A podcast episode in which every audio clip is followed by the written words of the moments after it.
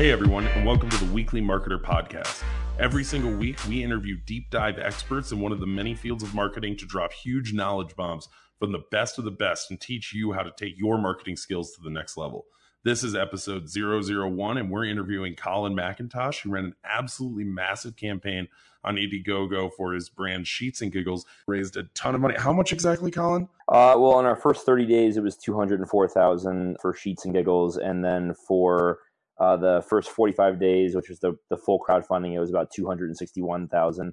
It actually ended up being the biggest Indiegogo crowdfund ever for bed sheets, which is pretty pretty cool. Yeah, absolutely. So Colin is a crowdfunding master. Absolutely promoted the heck out of this. And Sheets and Giggles itself is a very very cool company. So Colin, I'm going to have you introduce yourself, tell everybody a little bit about your background and then, you know, how Sheets and Giggles and then we'll move into kind of crowdfunding, which is what this episode's about. Yeah, so um, I founded Sheets and Giggles in October 2017. Didn't really begin um, work on it, I think, in earnest until January 1st or 2nd of this year, just because I was, uh, you know, getting things up and running, getting the website up, trademarks, that sort of thing, getting a logo created, really basic stuff for the first couple months. And then January was when we really started sprinting towards our uh, Indiegogo in May.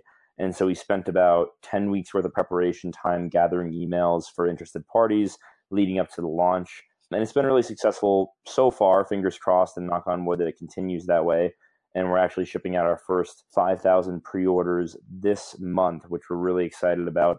And then prior to Sheets and Giggles, I was working on another company here in Denver, very different wearable technology company. The only similarity between the two is probably that they're both physical products, which I think a lot of people don't really work in the physical product space these days. They're pretty much all software if you're starting up a company. And so uh, that was really interesting experience. About the last three years working on that, we raised about six million dollars. We also did two other crowd funds during that time for new product launches. Um, we were also a TechStars company, if, if any viewers in the audience are familiar with TechStars and, and that accelerator. So it's it's been a interesting last three or four years in my career. That's absolutely crazy and a wild ride. You could how how did you kind of get into all of this? Um, all this meaning the startup scene. Yeah, how'd you get into the startup scene? Like, how did you? So you you founded two companies, both of which have raised quite a bit of money, whether from VC or you know crowdfunding or some combination of both. Um, you know, what? How'd you how'd your kind of career get started? How'd you get into you know building these physical products? Yeah, so I was actually uh, prior to SNG, I'm a first time founder. I wasn't the founding team of my last company, though, you know, technically not a co founder. So I just want to be ac- accurate there. It's one of the reasons I started SNG is because I really wanted a company pretty much all of my own. But really, I started to get into startups back in 2013. I had started my career at a hedge fund in Connecticut called Bridgewater Associates, which is actually uh, the largest hedge fund in the world, 170 billion under management last time I checked. Um, and I, I, you know, that sucked. I got fired in like six months, and that was, that was like the worst corporate experience you could possibly have to start your career. And so right away, I got kind of a distaste for larger companies that already had an existing system and bureaucracy in place. Not that Bridgewater is not a great place for a lot of people; it just wasn't wasn't really for me. And so I then went to a little 15 person recruiting company, ironically, the company that hired me at Bridgewater and that's when I got into tech recruiting. Had a few startups that were clients, really great startups, uh, well funded, and some smaller shops that were revenue funded. Um, and you know, I was recruiting for big companies, small companies, and that's really when I got into startups. Is when I was recruiting for some startup clients. I really loved the pitch that I could tell people of why they should join this company, why they should take a chance, why why the equity and the options were worth so much for different clients of mine. And I actually drank the Kool Aid so much that I joined one of my clients out in Seattle. I hired myself as a business development consultant for one of the open roles that I had. And so that was the original sort of first startup I ever worked on. And then from there, uh, I wrote the business plan for my last company, Revolar, which went through Techstars Boulder 2015. Uh, we did a Kickstarter in April 2015 ahead of that Techstars experience. And then that Techstars experience in general was really was really what got me to the point where I I'd say I'm part of the startup scene in Denver or or however you want to phrase it. And uh, that's what really kicked off my my professional experience with my own companies. That's incredible. That's a really great journey and kind of an interesting one too. I think that there's a, a lot weird journey. Yes. super yeah. weird journey. Well, but yeah. that, that's good though, right? Like, I mean, there is no like one size fits all, especially for you know doing your own thing. Anybody can, you know, if you're if you're willing to put in the work and you're willing to learn and you're willing to, you know, kind of and find good mentorship and things like that, you can kind of pursue your passion, if you will. So. Yeah, I think the mentorship piece is really understated. I think uh, if it weren't for TechStars and the TechStars network, I wouldn't have gotten the I'd call it like an MBA type of education I got um, while at my last company. Uh, and one of the companies in particular that's really been a great mentor to me has been Sphero which makes the the BB-8 droid. If anybody knows the little smartphone controlled Star Wars drones, the droids, that those guys are incredible. They're based out in Boulder, and they've been fantastic mentors for me on everything from sales to marketing to retail to packaging, um, logistics. They they just been fantastic. That's um, that's amazing. So kind of also also a Techstars company, hence the connection. Is Techstars paying you or no? No, I just, I just they're, they're, great, and I, would recommend anyone. I, have had nothing positive experiences um, interacting with people in the Techstars network. So yeah, they should really... they should be they, they pay they paid me enough in mentorship. So that's yeah, yeah. absolutely and free pizza, right? Um, free pizza. yeah. So, kind of focusing in a little bit on the crowdfunding, right? Let's just focus in on just this last campaign that you did for Sheets and Giggles, right? And Sheets and Giggles is, as as you said, right? It's a sheet company. Did some really cool branding stuff. They're made out of eucalyptus, very high quality product and all that. But the the Kickstarter, or I'm sorry, not the Kickstarter, the crowdfunding on Indiegogo actually like really kind of got your name out there and got like the capital that you need and everything else. And a lot of the people that are uh, you know follow daily marketing have been asking about crowdfunding specifically. So talk to me about those 10 weeks, you know, talk to me about how to do a crowdfunding campaign the right way, you know, and what what are some things that people don't think about and you know, kind of at a high level, I guess. What what what's the right way to do crowdfunding? Yeah, I actually it's interesting. You know, I know that you got your own subreddit. Um, what is it? Daily. Give yourself a daily marketing. Daily yeah, marketing. that's what this yeah. is. For. No, I think yeah. I think it's, I think it's an awesome sub. I I subscribed maybe a month or so ago, and hopefully I haven't been doing too bad. no, no, seriously, I I love it. You give you actually give me a lot of new ideas on that sub. Um, but I, I actually did an AMA on the entrepreneur subreddit about three, two or three months ago um, when we were in the middle of our Indiegogo, and I got a ton of questions about crowdfunding as well. So I know it's a, it's on a lot of people's minds. I think the reason why a lot of people ask about it is because it's kind of the first time they'll ever be able to test their idea, and they can do it without a lot of capital risk and without a lot of investment up front, um, which is great. It's it's a really awesome platform, and I think a lot of people have had positive experiences with Kickstarter and Indiegogo, and a lot of people have had negative experiences with them. Maybe when they've been burned by a brand or scammed or somebody hasn't delivered. I think a lot of people, a lot of founders, they never go. Very few. I mean, there's bad actors, right? But I think few people go into a crowd fund with the idea that they're not going to deliver their product. I think that there's most people go in, you know, eyes wide open, really excited, getting ready to start a business with a ton of enthusiasm. And the, what happens is they raise $100,000 or $200,000 and they realize that for their idea to even come to life, they need $2 million in working capital to produce a single unit they haven't thought about necessarily the the design, the tooling costs, um, testing, manufacturing one, runs. They don't have an idea of what their cogs are going to be, so maybe they undercharge on their campaign instead of charge the right price. In the case of something like I think the coolest cooler is a great example of this. They maybe they don't charge enough money for shipping, and they need to go back to their backers in the future and charge more money in order to actually deliver on time um, or deliver at all so I think the the number one thing that I'd say is for people to understand the economics of the business that they're trying to start. Don't take other people's money before you're you're confident that you can deliver at least on those pre-orders. You know, in our case, I knew that if we could get hundred thousand dollars in pre-orders, we'd be able to deliver our initial manufacturing runs. Um, and we had already done design, testing, and development of our product in from from January through April of this year before we ever took a single dollar on May. In fact, we ordered our product, our first 10,000 units to be manufactured in early April for an August delivery timeline. So a lot of people, they number one advice I'd say is to like understand the economics of the business and then also understand the delivery timeline for the business. So many people are going to start a campaign in May and say they can deliver by August or September, and they will not realize the length of time it takes to design, test, and manufacture a product. And I worry about people getting their brand started off on the wrong foot, delivering four or five, six months later than their promised initial timeline. That's actually really interesting. I think a lot of people, you know, they look at crowdfunding for, you know, this kind of wonderful thing that it is. And in many cases, it is that. And like you said, they kind of go, nobody goes in with bad intent, but like you kind of have to think of these pitfalls and things like that. So that, that, that's really fantastic perspective to start off with. So, as you were setting up this crowdfunding campaign, right, over this period of ten weeks, like what what what does that actually look like? Kind of nuts and bolts, right? Like, what sort of things do you have to get ready for the crowdfunding campaign? How do you set up the page? You know, what sort of optimizations and things like that do you have to look at? What what's the advertising marketing component of that? You know, could you dive into a little bit of that, like what that timeline looks like and what what sort of activities you have to be doing in order to have a successful crowdfunding campaign? Yeah, I think that the best way to think about it is uh, so first from a time perspective, you want to budget at least eight weeks to get ready. We, we budgeted ten. First and foremost, we built out a brand identity map so that way we could guide our marketing voice from day one. I don't think enough people do that and their brand voice kind of goes all over the place. It's the founder's voice, it's the company's voice, it's the the customer service person's voice, it's the marketing team's voice. You got to have a brand identity map from day one to guide that and decide what type of brand voice you're going to have.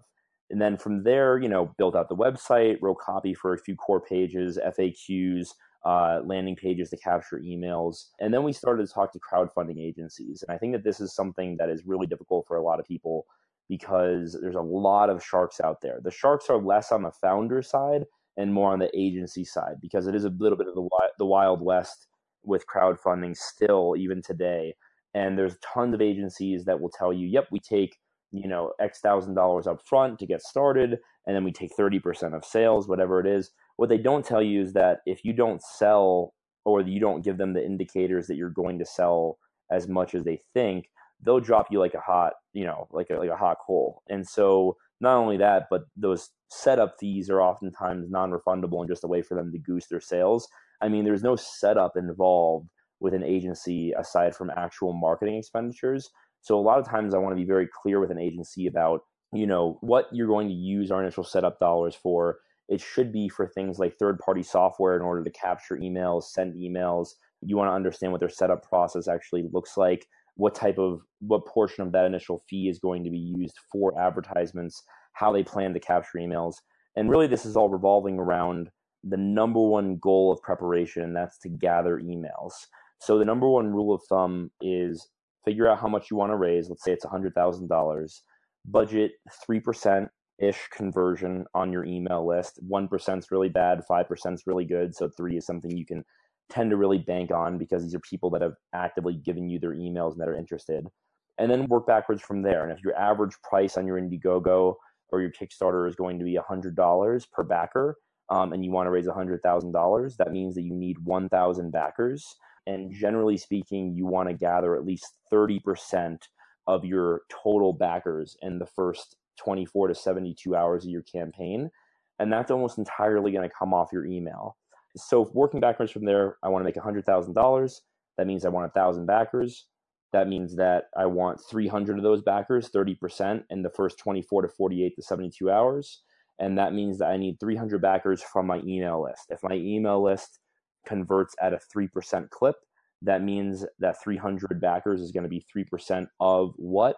And that's 10,000 emails. So from there, and, and by the way, that math is literally exactly how we set our goal of getting 10,000 emails before we launched. And we actually ended up gathering 11,000 emails in about eight weeks worth of running interest ads on Facebook. And so, really, I think to sum it all up, the, the initial nuts and bolts are goal setting, brand voice setting, getting your initial copy and collateral and landing pages set up, and then starting to run Facebook ad campaigns in targeted demographics to those landing pages. And, and a lot of times agencies will have email lists of past campaigns that they can use to build lookalike audiences. And that way you can get people that are early adopters seeing your initial Facebook ads, signing up for that big day one backing event on Indiegogo. And you really want to snowball from there. So day one is, is super paramount.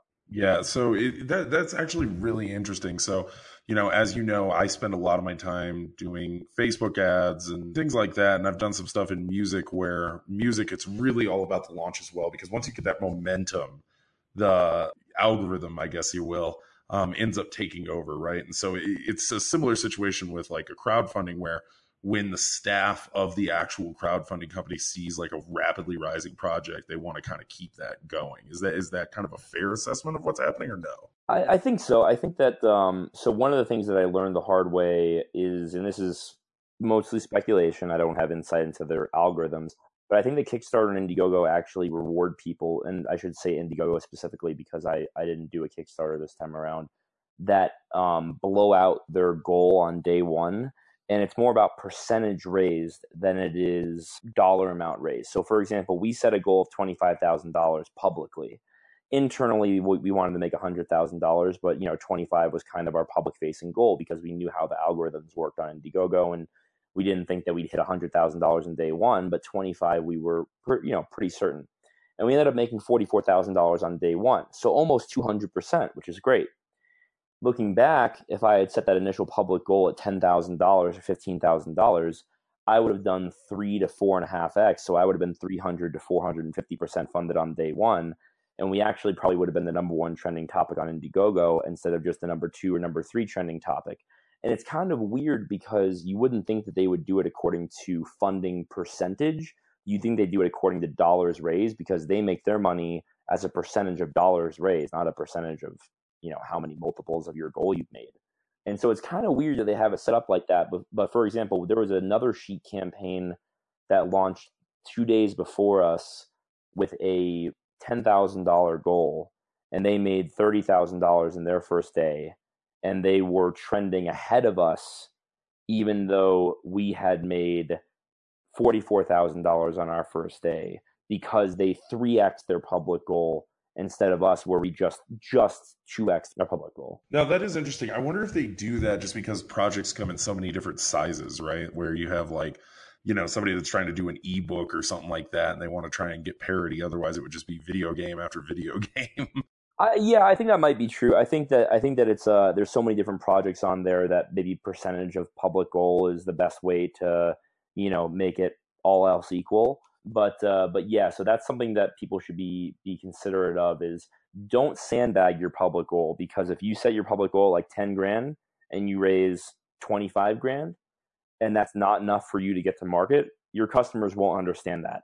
They will say, I don't I don't understand what you're telling me you didn't raise enough money to go to market because your goal was 10,000 and you blew it out of the water at 25 so you can't sandbag your goal because then you're really you're setting yourself up for really high expectations from your customers when you blow it out of the water. But at the same time, people need to understand that how much you trend on the homepage and that sort of thing is going to be based on if you can blow out your goal on day one. Interesting.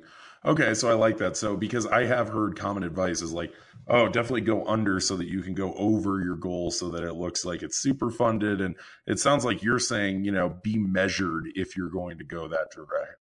Be measured, yeah. Be be measured because because if you sandbag it and uh, you you do five x a bad goal and you can't deliver or you can't deliver on time or you need more money or whatever it is right people people won't get that because they're not they don't see behind the scenes. And so you can't be dishonest with people. You got to set a goal that's actually you know ethically something that you know you can deliver on. But at the same time let's say that i can deliver on 25000 and i can also deliver on 100000 i'm going to set my goal at 25000 because i know the difference between the two in terms of appearance and, and algorithm.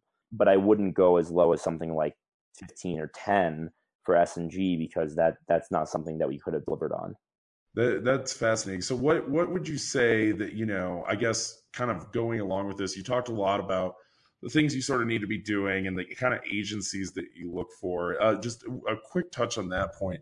Like you were talking about how a lot of them will ask for an upfront money and then we'll take a percentage on the back end. And you were talking about the right way to vet that. Would it be fair to kind of characterize that as the right way to vet it is somebody that's charging the upfront money should really just be to cover cost for the agency and that they make all of their upside on a successful campaign or i'm just trying to understand totally A hundred, a hundred percent. So, so think about it like this: if I engage with an agency with, and I know that I want ten weeks worth of prep time before our launch, and then I know that our campaign is going to be forty-five days, so another six weeks. So that's 16, 16 weeks total. We're going to be engaging at least, probably a little bit before and a little bit after. So let's call it twenty weeks total. So about five months.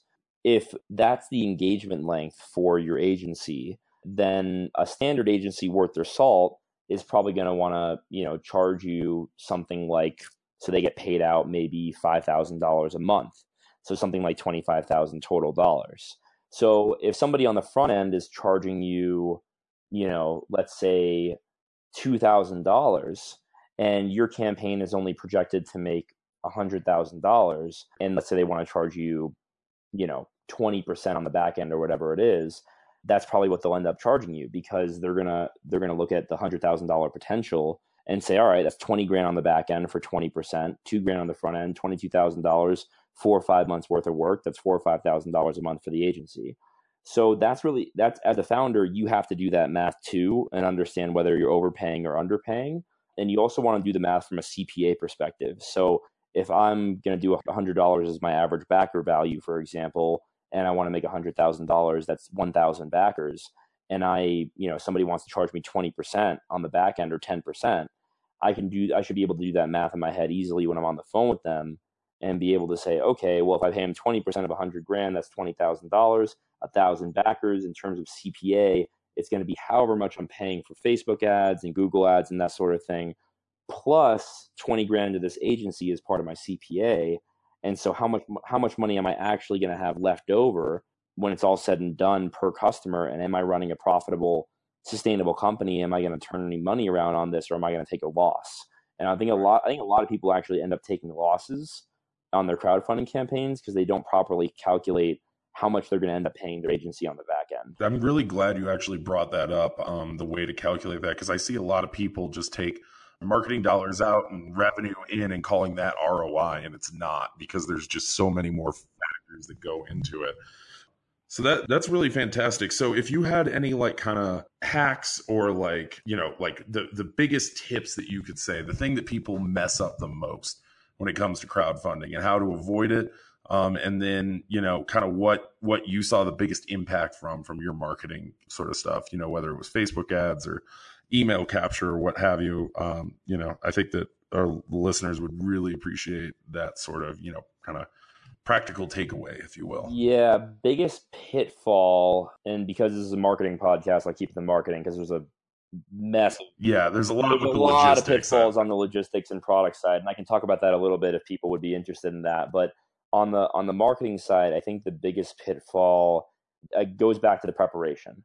I think a lot of people think that they build this great thing and people are going to love this great thing. And then they throw it on Kickstarter, they throw it on Indiegogo with maybe two or three weeks of the preparation. My mom said it was cool, so it should just take off right away. that's, that's what I mean. That's the when you say I have an idea, and people, all your friends and family, they say, "Oh, what a great idea!" They validate your idea. Maybe you do a little customer research, you send some emails out, get some feedback from people that you respect. That's all great. But if you throw it on Kickstarter on any given day, you're competing with thousands of other projects on Kickstarter for that real estate. And I've seen people launch and get twenty dollars worth of funding, fifty dollars worth of funding. Like it's it's, and you don't want to be that guy that's like constantly, uh, you know, or girl on your on Facebook and you know hitting up your friends and family, messaging them, like posting your status every single day, please fund my Kickstarter, please fund my Indiegogo. Like that's that's nonsense. That's not a real business. That's just you asking for donations from your friends and family for your own pocket. So I I think that a lot of people need to put in way more preparation time. Um, I would say at least eight weeks, preferably ten weeks. The number one thing they need to focus on is email gathering. Those email ga- those emails that they gather, a when you blast it out to your email list. Let's say you get ten thousand of them in between when you start your prep and when you end your prep 3% of them should convert within the first 24 to 48 hours. So especially if you've kept them updated, you sent them two or three emails in the meantime, getting them hyped, getting them psyched, telling them when the launch is, so on and so forth. And those people are going to be your core, core customers. And you also want to get, you know, 20, 30 family friends ready to go on day one as well. They're going to be, you know, your core sort of first people that are going to going to get you your first, you know, 20 or 30 orders along with your email list, which will then blow up for the day Um, but really, in that first hour, that first one to three hours, you want to be on pace to hit your public goal on day one. And the power of preparation, gathering emails is going to be huge. And then also, a lot of people overlook they can use those emails not only for that first sort of go out and buy rush, but also that first uh, lookalike audience that they're going to build on Facebook for those people that are interested in the product. Right, absolutely. Those, those are the best way of doing Facebook advertising, hands down. And and just to clarify too, and I know that you wouldn't do this, but just to clarify for the listeners, don't go buy an email list. You have to get no. like people to genuinely opt in. You can't just spam yes. email, you know, a hundred thousand people or something like that. That's not how. no, works. And, and well, and also you're going to have better results if you if you get people to give you your email, and you're going to know. You know, I think to go back to the the biggest mistake people make, it's preparation and it's also validation. People don't validate their ideas, and and what you should do before you start anything is take a thousand bucks or five hundred bucks, right? Something that I think that every person starting a business should at least have in their bank account. And if you don't, maybe I mean, maybe you can hustle and start a business with zero dollars of initial capital investment, but I don't I don't know how reasonable or or likely that is to succeed.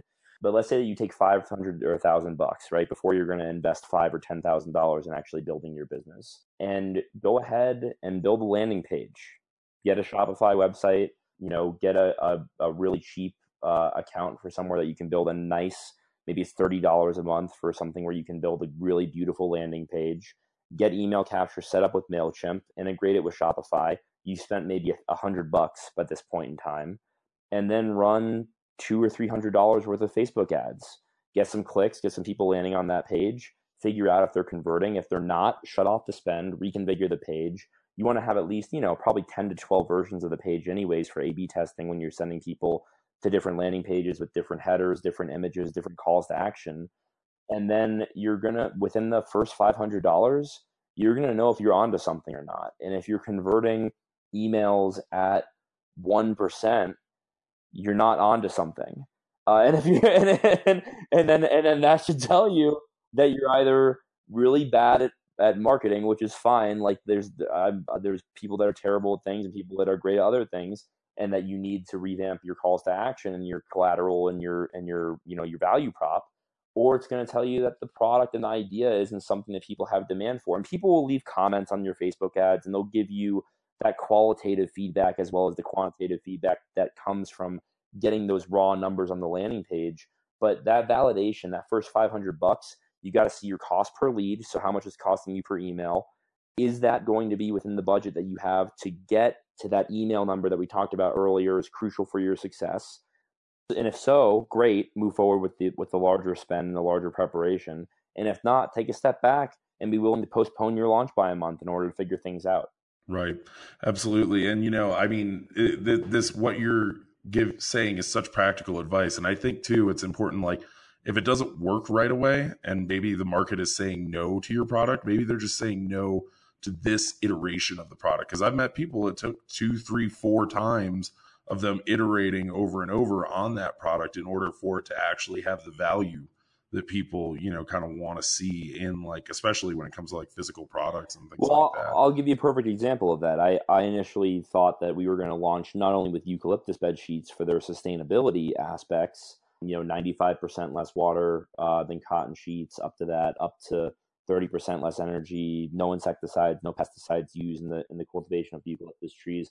I thought those were going to be great value props. But then I also thought that we were going to do, and this is probably me getting ahead of myself, which is something that I think a lot of entrepreneurs do. I thought that we were going to do fun, crazy designs on the bed sheets, and that they were going to be kind of like you know that nostalgic kid feeling for adults, where you're going to have cool designs that were all named after fun sleep idioms, sawing logs, and you know uh, early bird and night owl and stuff like that. And the market told me I, I sent out a survey asking if they'd want those patterns or if they wanted just plain colors. And I think like a thousand people answered the survey. This is when I had an email list that I had been building for a couple weeks. Right. And they were like, no, just solid colors. We don't want, we don't want. Like, if you can give us the same base sheet material with solid colors that go with my bedroom at like a $10, $20 less price, that's what we want. We, the designs, eh, like maybe, maybe one day, maybe a Christmas design or something. And that was hard. I mean, I had such a fun, I thought I had a fun idea that I wanted to do and that I personally would love. But hey, guys don't buy bed sheets. Women do, and women were telling me, nope, colors, solid colors are totally fine.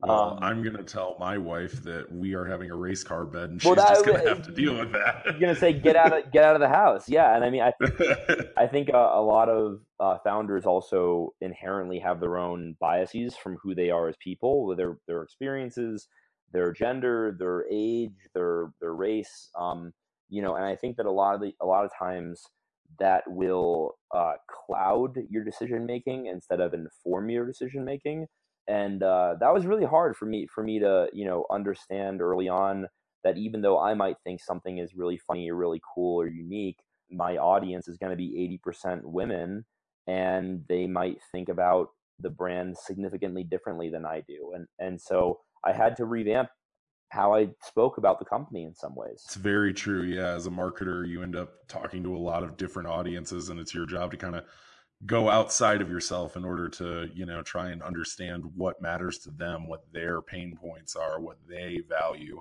um, and, and then move to cater to them so rather than what you might personally believe yeah, yes and yes and no i, I think that that's to- that's totally true i'd also say that a lot of times the brand voice in the early going is the founder's voice. And so while you need to put yourself in the shoes of your core customer I think a lot of people also uh, don't realize how important their own voice is to the brand, and and as, at the end of the day, at some point, you're going to fail or succeed based on your own voice, and people have to be go into that understanding that that's it's a really personal thing whether you succeed or fail. Absolutely, that's fantastic advice. So I've got a couple of questions here. First question, and you've covered some of these to to some extent or another. I've got one here that says, "Would crowdfunding work for local services companies?" Um, no, I don't think I don't think so. Personally, I think that uh, it depends on if you're launching something new. For example, if you were a local services company that thought that you had a new version of something, and I'm I'm struggling to come up with a perfect and particular service, which is why my initial inclination is that it might not work. You could hyper target on face. The one reason it could work is because you could hyper target people in your area with Facebook ads and with retargeting ads and other things like that, where you know, and amazing copy, right? Because you can say, hey, you live in Plantation, Florida, which is where I'm from originally, and you need these services for your home. And we can, we have an incredible new way of doing it, and we're launching it in two months, and we want you to be a part of it. I think, um, I think it'd be interesting, but I don't. I think at the end of the day, people need a service. They need it now and not a month in advance. And I think that also the benefit of the crowdfunding platform is that it's national and international. And so it does bode well for products that are more generalized and that have a wider audience than a local audience. Because if you're just going to target a local audience, the snowball effect of appearing like on the homepage of Kickstarter or Indiegogo, it doesn't do you as much good because you're you're going to have extremely low conversion from that wider audience. I think that that makes a lot of sense to me. Okay, next question here I'm seeing is is there any offline kinds of advertising that you think would be effective for a crowdfunding campaign? Uh, yeah, I do actually, and I think that um, I think that a, a lot of people. This is where we go back to the brand identity map in the beginning. Is like when you're naming your company, it's also really important. We chose Sheets and Giggles, a because it's funny and it made us laugh, but like B, because uh, I thought it was extremely memorable, great SEO around it, and we could do physical and podcast advertising where people see or just hear the name and then they can go Google it and we're going to be the first result. Or they can go on Amazon, we're going to be the first result. And they don't necessarily need to remember a URL. I think a lot of companies, they choose names. This is kind of weird, it's a little counterintuitive. They choose names based on the URLs that they can get when in reality, I think you should choose a name that's going to be very core to your marketing plan and to your brand plan. And then get whatever URL you want. Just make sure you're the first result for that name when people Google it, because people are going to Google you before they go to a URL. And that really powerful, memorable name when it comes to offline advertising and visual advertising, um, whether it's an on-campus program with student ambassadors or it's a you know it's a radio campaign or whatever it is. I think those offline campaigns have way more impact uh, if you have a memorable name. We're actually looking at direct mail right now, um, although that probably wouldn't be great for crowdfunding you got to time that perfectly. But uh, you know, I think that a few different options for crowdfunding that would be interesting would be something like physical advertising. One of the things that we did was we we had hair bands that had the the brand name on it, Sheets and Giggles, and we put those in gyms all across Denver because women forget their hair ties all the time when they're going to to work out and do yoga classes and stuff. And it's just free free brand name. And then you know on the front of the bowl it said search for us on Google and the Indiegogo and our website were like the first things that popped up. That's that's amazing. That's super super smart and like pretty low dollar amount too. It seems. Oh like. yeah, I mean hair bands are like you know less than a dollar a piece, way less than that. So right, that's amazing. So, um, another question here. I run a pretty successful YouTube channel. I'm lucky I've had some videos and it went viral. How do I take and basically channel this towards a crowdfunding campaign? Well, so this person says they run a successful YouTube channel or they've just had some viral videos. Yeah, they had a couple of videos that went viral on their YouTube channel. Um, so, insofar as I understand reading this, they have a hobby YouTube channel that they had some videos go viral. They got a big like kind of following, and they're wondering how to take that specifically with YouTube, I guess, uh, to take that and kind of move that audience into a crowdfunding campaign. I mean, outside of just the obvious, which is you know make a YouTube video about it. Well, I, well, if, I, if I'm being honest, I think this person's in a fantastic position to run a crowdfunding campaign. Like if I had a YouTube channel with uh, for a hobby, right? I've got a targeted audience and then I take that hobby, whatever it is, I build a product specifically for people in that target demographic. Maybe I solve a pain point that's common amongst people. Maybe I even source the idea to my audience and I say, what is what is your biggest pain point? What is your biggest problem with this hobby? What could somebody build that would solve that problem? And then get feedback from the community. So so let me get a little higher level instead of I'm getting really excited about this and I'm diving too deeply into it. I'd I'd use because it's cool. I mean, this person's got a great opportunity in front of them. I'd use the subscribers I had to source problems and ideas with surveys and feedback and comments and that sort of thing. Then I would use that audience to then introduce the prototype to them in a video that I would shoot for that audience. I'd pair that video with a sign up list for people who want to be notified when it's available for purchase. And that would be my kind of my initial test as to do we have a business on our hands here or do we just have something that people aren't willing to pay for so i'd use it for feedback ideas problem solving and then validation of the idea and introduction of the prototype and then i'd use it to launch the actual campaign itself when it was time for the campaign and i think the fact that it's a targeted niche audience is it bodes extremely well for this person yeah no that makes a lot of sense. And I actually just while we were talking, I uh, looked up their channel, and it looks like their last video had 1.7 million views. So they've got quite a quite an do audience. Have, do they have a lot of subscribers because that person. Yeah, looks like about 10,000 subscribers. So. I mean, that's great. That's basically a, an email list, right? I mean, it's gonna right. those, those people are gonna just to let that person know those people are gonna convert at a lower clip than an email list because YouTube isn't really a at least as far as I know little harder to to have a call to action that's a a, mon- a monetizable call to action in YouTube video. But I mean, yeah, like a, like an unboxing video for a prototype right at launch with that audience. If you engage them and gotten them excited about solving a problem for them, oh my god! And then asking them to share that video and and I mean, yeah, you, that person's in great shape. I think that makes a ton of sense, and I would actually add on even on top of that. I would say why not do like a making of video let people see behind the scenes do like a whole series of videos oh oh for sure i mean there there's so much you can do in between asking for feedback and then and then showing the prototype and launching the actual crowd fund and i think every step of the way of building the product i mean they should be shooting video nonstop right and i think a, a weekly video of building a thing and then prepping the crowd fund launch would be extremely interesting to that audience and also get them to convert at a higher percentage because they're going to be more excited about the eventual launch. Absolutely. Cool. Um, so last question here. Do you have any specific advice around using AdWords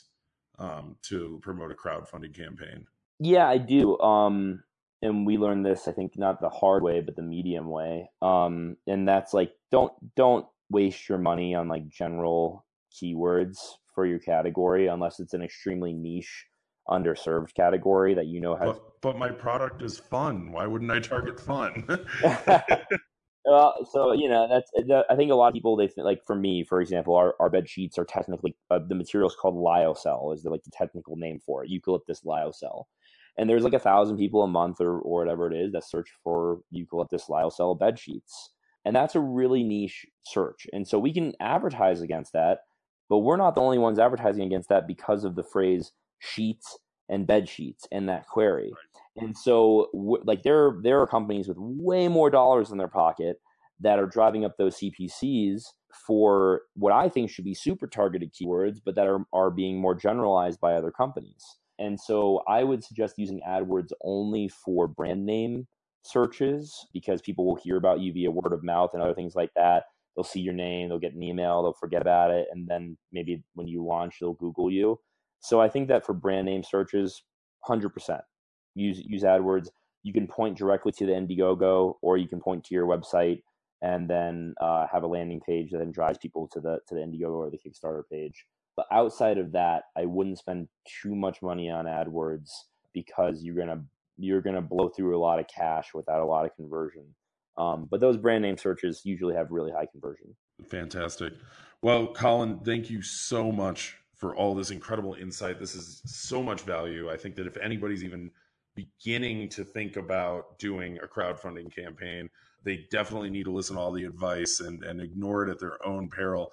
Colin, is there anything that you want to pitch here at the end of it? Any anything you want to talk about outside the uh, you know or, or even the obvious right um, well i think uh, there's two there's two things i'd want to pitch one is and I'll do one one selfish and one one altru- you know out for somebody else.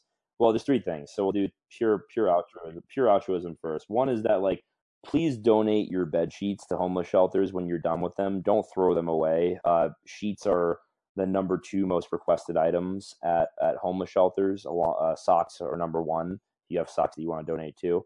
And a lot of, you know, 10 million tons of textiles get thrown away in the US every single year and bed sheets are a big part of that. So blankets, bed sheets, comforters, bring them to your local homeless shelter. Uh, bring them to Goodwill. Don't uh, don't throw them away. Especially microfiber bed sheets, which never never bio- biodegrade, which is a whole other thing. That's really annoying. Um, the number two thing I pitch is my agency that I'm using right now. He doesn't know that I'm bringing him up, so I hope it's okay. But there's a lot of sharks when it comes to crowdfunding out there, and I'd, I'd highly recommend smaller shops that will focus on you as their core client in that any given month, you know, two or three month time period. Um, and my agency is called Russell Marketing. It's russellmarketing.co. Will Russell is the head of that agency. Big fan of this guy.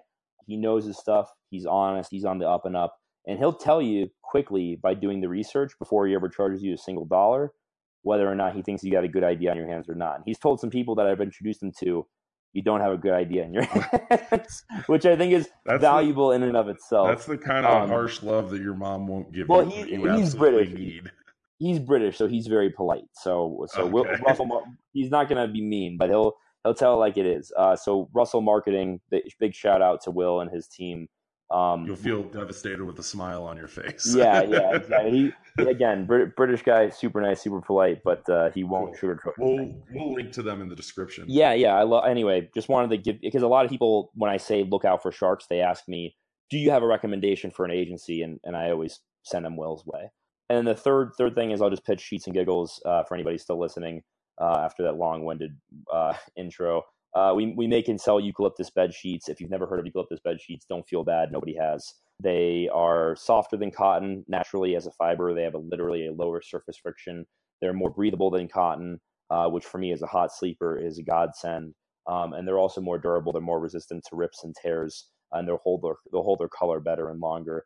On top of all that, they're also very sustainable, using about 95% less water than cotton sheets on average and about 30% less energy and no insecticides or pesticides. And uh, we also have a, a, donation program ourselves called Give Two Sheets. A lot of pun based stuff that we do, um, where we'll donate your old sheets for you to homeless shelters, and we include a return mailer for donations in every package. That's so, an incredible initiative. Yeah, so it's Sheets and Giggles. Google us.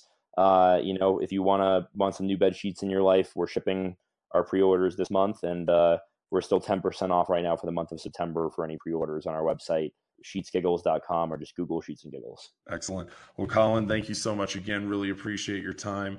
And uh, to all you listening out there, hopefully you got an incredible amount of value out of this very smart man who's run a number of successful crowdfunding campaigns. Go out, listen to his advice, go out there, start preparing, give yourself at least eight weeks, and uh, happy marketing, everybody.